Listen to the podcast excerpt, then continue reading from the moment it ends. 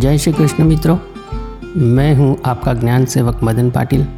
भगवत गीता सीखने और पढ़ने वाले सभी मित्रों का मैं इस कार्यक्रम में हार्दिक स्वागत करता हूँ।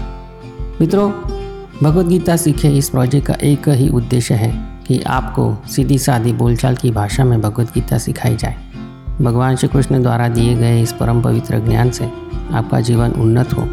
भगवत गीता का यह पवित्र ज्ञान एक सच्चे साथी की तरह जीवन के हर मोड़ पर हर संघर्ष में आपके काम आए। यह ज्ञान आपको शक्ति दे और हमेशा मार्गदर्शित करता रहे। तो चलिए शुरू करते हैं आज का ज्ञान पुष्प। मित्रों, पिछले पहले पुष्प में मैंने अपने बारे में और हमारे कोर्स के बारे में संक्षिप्त में परिचय दिया था। मित्रों, इस पुष्प को शुरू करने से पहले मैं आपको कुछ बातें बता दूँ कि आज के पुष्प में मैंने कुछ ऐसी बातें भी कही है कि जो शायद आपको अच्छी न लगे। मुझे मालूम है कि इस पुष्प को सुनते सुनते कुछ लोग बीच में ही उसे सुनना छोड़ देंगे। और कुछ तो ग्रुप छोड़कर भी चले जाएँगे, क्योंकि कड़वी बातें पचा पाना हर किसी के बस की बात नहीं। मित्रों, इस ग्रुप की संख्या बढ़ाना हमारा मूल उद्देश्य नहीं है, बल्कि हमारा मूल उद्देश्य है आपको सही अर्थ में गीता जी सिखाना, आपको सच्चा ज्ञान देना, भगवान श्री कृष्ण महाराज का सच्चा ज्ञानी भक्त बनाना। मित्रों, मैं चाहता हूँ आपकी कृष्ण भक्ति सिर्फ़ मीठी मीठी भावनाओं के आधार पर नहीं, बल्कि गीता जी के मज़बूत ज्ञान पर आधारित हो। अगर आज का यह पुष्प आपने अच्छी तरह से समझ लिया तो मुझे पूरा विश्वास है कि आप ज़रूर समर्पित होकर गीता जी पढ़ने की, सीखने की दिशा में आज से ही अग्रसर होंगे। मित्रों, आज के पुष्प के विषय कुछ इस प्रकार हैं। भगवत गीता हमारे धर्म का परम पवित्र ग्रंथ होते हुए भी लोग उसे क्यों नहीं पढ़ते? आज हम जानेंगे कि हमारे घरों में गीता जी पढ़ना, सीखना, सिखाना और उस पर डिस्कशन करना आम बात क्यों नहीं? मित्रों, आज के पुष्प में हम जानेंगे कि गीता जी पढ़ना हमारे व्यक्तिगत स्तर पर, हमारे पारिवारिक स्तर पर, हमारे सामाजिक स्तर पर और हमारे आने वाली पीढ़ियों के लिए कितना ज़रूरी है। मित्रों, अगर हमें भगवत गीता की उन्नत मूल्यों पर आधारित समाज खड़ा करना है तो हमारे घरों में गीता जी पढ़ने की परंपरा शुरू करना कितना अनिवार्य है, यह भी हम देखेंगे। मित्रों, हमारे समाज में लोगों के मन में गीता जी के प्रति कुछ न कुछ आदर और सम्मान ज़रूर है। फिर भी जब हम किसी को गीता जी पढ़ने के बारे में पूछते हैं तो हमें कुछ ऐसे वाक्य भी सुनने मिलते हैं। जैसे कि, एक, गीता जी पढ़नी है, लेकिन हमारे पास टाइम नहीं है दोस्त। दूसरा, अरे छोड़ो गीता जी पढ़ने की बातें। आज का ज़माना पैसे का ज़माना है। अभी तो सिर्फ़ पैसे कमाने पर ध्यान दो भाई, वरना तुम पीछे रह जाओगे। तीसरा, देख भाई गीता जी पढ़ने में मुझे कोई इंटरेस्ट नहीं। चौथा, अरे गीता जी पढ़ के क्या फ़ायदा भाई, मुझे बता चल। पाँचवा, अरे भाई गीता जी पढ़ना तो बूढ़े लोगों का काम है, उससे हमें क्या लेना देना? हम बूढ़े होंगे तब रिटायरमेंट के बाद में सोचेंगे उसके बारे में क्या करना है। छठा, हम मंदिर तो जाते हैं, फिर गीता जी पढ़ने की क्या ज़रूरत है, बताओ। सातवां हमने पढ़ना तो शुरू किया था, लेकिन कुछ पढ़ने नहीं पड़ा दोस्त।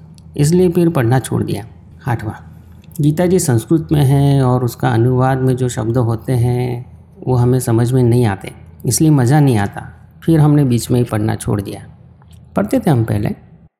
मित्रों, हमारे घरों में गीता जी पढ़ने का प्रचलन न होने के पीछे दो प्रकार के कारण हैं। एक है सामाजिक कारण, दूसरा है व्यक्तिगत कारण। आइए तो पहले हम सामाजिक कारणों के बारे में बात कर लेते हैं। मित्रों, कोई भी काम हम दो वजह से ही करते हैं। एक तो हमें किसी का डर हो, यानी कि पनिशमेंट के डर हो पनिशमेंट्स के डर से हम करते हैं। या हमें किसी चीज़ की लालच हो, यानी कि रिवॉर्ड मिलने की आशा हो हमें तो हम करते हैं। मित्रों, हमारी अब तक की सीखने की प्रोसेस पर ज़रा नज़र डालें तो हमें बाल्यकाल से लेकर अब तक हमने कई ऐसी चीज़ें सीखी हैं कई ऐसी किताबें पढ़ी हैं, कई ऐसे सब्जेक्ट सीखे हैं कि जिनमें हमें कोई दिलचस्पी नहीं थी। उदाहरण के तौर पर, जब हम बच्चे थे तो हमें गणित के समीकरण, अंक और पहाड़े इंग्लिश में हम जिसे टेबल्स कहते हैं, दो एक दो दो दूनी चार वगैरह हमें ज़बरदस्ती सिखाए गए। हमारे माता पिता को गणित का महत्व मालूम था, इसलिए उन्होंने हमें वो सिखाया। अगर हम नहीं सीखते तो हमारे कम मार्क्स आते, हमारा रिज़ल्ट अच्छा नहीं आता और हमें बड़ों से डांट झेलनी पड़ती। इसलिए हमें ध्यान देना और पढ़ना अनिवार्य था। मित्रों, हमारे समाज ने यानी कि हमारे शिक्षकों ने और हमारे माता पिता ने हमें गणित, विज्ञान, भूगोल, इतिहास, अर्थशास्त्र, हिंदी, इंग्लिश, गुजराती, मराठी जैसी भाषाओं वगैरह सिखाने में खूब मेहनत की।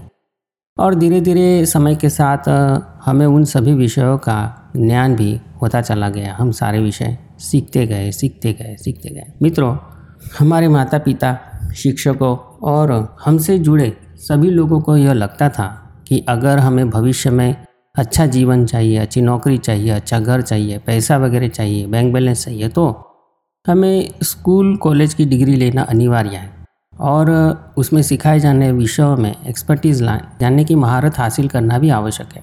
हमारे माता पिता को हमारे उज्जवल भविष्य के लिए स्कूल, कॉलेज का शिक्षण देना ज़्यादा महत्वपूर्ण लगता था। इसलिए उन्होंने हमें यह सब ज्ञान देने के लिए अपना टाइम, पैसा और एनर्जी खर्च की। मित्रों, मैं ये नहीं कहता कि वे सब गलत थे। वे सब अपनी अपनी जगह पर बिल्कुल सही थे। आज के विज्ञान के युग में ये सारी चीज़ें, सारे विषय सीखना, समझना सचमुच ज़रूरी है। और आगे चल के भविष्य में भी ज़रूरी ही रहेगा। हम संसार में रहते हैं और संसार की बातें सीखना, समझना हमारे लिए अनिवार्य भी है। ताकि हमारा जीवन सुखमय हो, आनंदमय हो। लेकिन दुख की बात यह है मित्रों कि हमारा शिक्षण जीवन लक्ष्य न होकर केवल धन केंद्रित और भौतिक सफलता केंद्रित हो गया। यानी कि एक अच्छे जीवन के लिए सिर्फ़ पैसा ही ज़रूरी है। यह एक मान्यता हमारे समाज में स्थिर हो गई। हमारे समाज का एक तरह से आर्थिक प्रोग्रामिंग हो गया। अगर आपके पास पैसा हो तो आपका जीवन सुखमय होगा। यह विचार हमने अपना लिया और उसी विचार के आधार पर सारी चीज़ें चलने लगी। हमारा समाज भी उसी विचारधारा पर चलने लगा। दूसरे शब्दों में, इस विचारधारा को हम भौतिकवाद या भोगवाद भी कह सकते हैं। भौतिकवाद यह कहता है कि अगर हमारे पास अच्छी चीज़ें होंगी, बड़ा घर होगा, बड़ी गाड़ी होगी अच्छा बैंक बैलेंस होगा तो ही हमारा जीवन सुखमय होगा।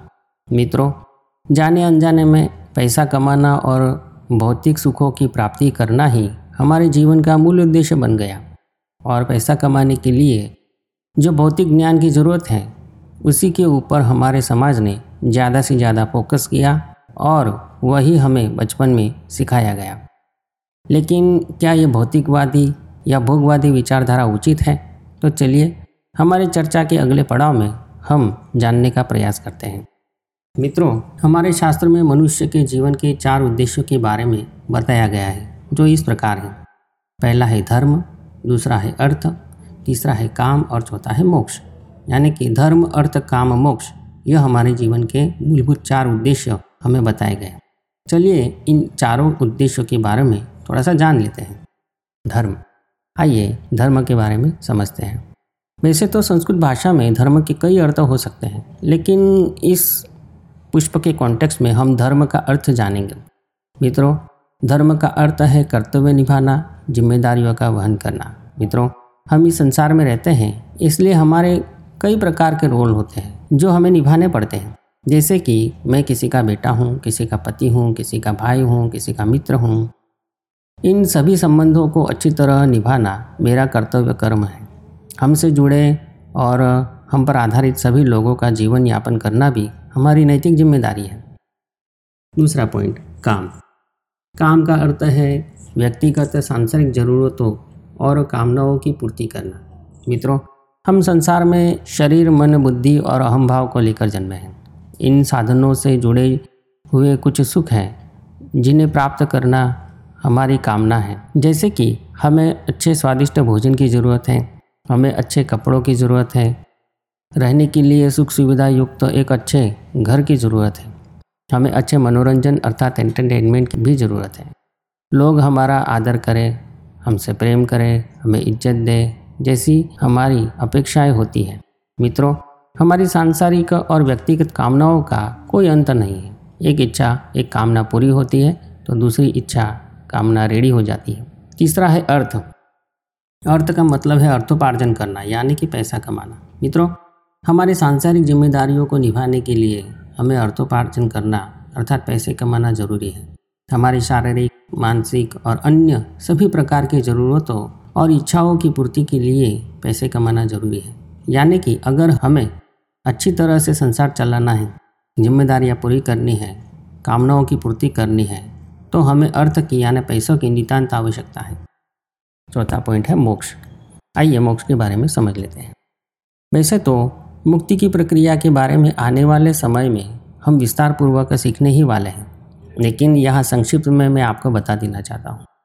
मोक्ष का सीधा साधा अर्थ है इस संसार में आने जाने के चक्र से मुक्ति पाना, अर्थात परमपिता परमेश्वर को जानना और उन्हें प्राप्त करने के लिए लगातार प्रयत्न करना और अंत में उनके दिव्य आनंदमय स्वरूप में सम्मिलित हो जाना, अर्थात छुटपुट सांसारिक सुखों से ऊपर उठकर परमेश्वर के शाश्वत आनंदमय स्वरूप को प्राप्त करना। मित्रों, परमपिता परमेश्वर ने हमें मुक्ति के लिए आद्य शक्ति माया को कहकर इस संसार की रचना करवाई। भगवान ने हमें रहने के लिए शरीर दिया, भावनाएँ दी। इस संसार में टिके रहने के लिए और हमारा जीवन चलाने के लिए हमें बुद्धि भी दी। मित्रों, हमारे जीवन पर, हमारे रोम रोम पर परमेश्वर का उपकार है। उनके प्रति कृतज्ञ होना हमारा परम कर्तव्य है। मित्रों, मोक्ष प्राप्ति कोई एक जन्म का काम नहीं। यह जन्मों जन्म तक चलने वाली विकास प्रक्रिया है। मित्रों, अब तक हमने हमारे जीवन के मूलभूत चार उद्देश्यों, धर्म, अर्थ, काम और मोक्ष के बारे में संक्षिप्त में जान लिया है। हमारे ऋषि मुनियों ने, हमारे पूर्वजों ने हमें हमारी कामनाओं की पूर्ति, धर्म निभाने के लिए पैसे कमाने से नहीं रोका, बल्कि ये कहा कि इन तीन चीज़ों, धर्म, अर्थ, कामनाओं की पूर्ति के साथ साथ मोक्ष प्राप्ति के लिए भी प्रयत्न करते रहना अनिवार्य है। अर्थात हमारे ऋषि मुनि हमारे पूर्वज बहुत ही बुद्धिमान थे। उन्होंने हमें सांसारिक लक्ष्यों के अलावा उनसे भी ऊपर उठकर आध्यात्मिक लक्ष्य के बारे में हमें बताया। यानी कि उन्होंने हमें सिर्फ़ एक जन्म का लक्ष्य नहीं, बल्कि अनेक जन्मों जन्म तक के लक्ष्य के बारे में हमें बताया, जिसका नाम है मुक्ति। मुक्ति यानी मोक्ष, प्राप्ति के लिए ज़रूरी है आध्यात्मिक ज्ञान। आध्यात्मिक ज्ञान का अर्थ है अपने आप के बारे में जानना संसार के बारे में जानना, परमपिता परमेश्वर के बारे में जानना। और अपनी सांसारिक बुद्धि को विकसित करते हुए इस सांसारिक तृष्णाओं से ऊपर उठकर ईश्वर प्राप्ति की ओर अग्रसर होना। मित्रों, हमारा परम पवित्र आध्यात्मिक ज्ञान ही हमारे देश की पहचान है। ऐसा अद्भुत ज्ञान विश्व में और कहीं नहीं। लेकिन मित्रों, पिछले कुछ सदियों में हम पर अनेक सांस्कृतिक और भौतिक आक्रमण हुए। जिसके चलते बदलती दुनिया के साथ साथ पाश्चात्य संस्कृति के प्रभाव में आकर हमने उनके विचारों को अपनाते हुए खाओ, पियो और मज़े करो ईट ड्रिंक बी मैरी जैसी जीवन शैली अपना ली। दूसरे शब्दों में कहें तो हमने हमारी मूल आध्यात्मिकता को छोड़कर भौतिकवाद यानी कि भोगवाद अपना लिया। जाने अनजाने में हमने हमारे जीवन के सर्वोच्च लक्ष्य, मोक्ष अर्थात ईश्वर प्राप्ति को बिल्कुल नज़रअंदाज कर दिया। हमारे जीवन के केंद्र में भौतिक सुखों की प्राप्ति और पैसा रख दिया और उसके आसपास सारी चीज़ें सेट कर ली। और इसी भौतिकवाद के चलते अब तक सिर्फ़ भौतिक चीज़ें यानी कि सांसारिक बातें ही सिखाई गई, सांसारिक चीज़ें ही सिखाई गई।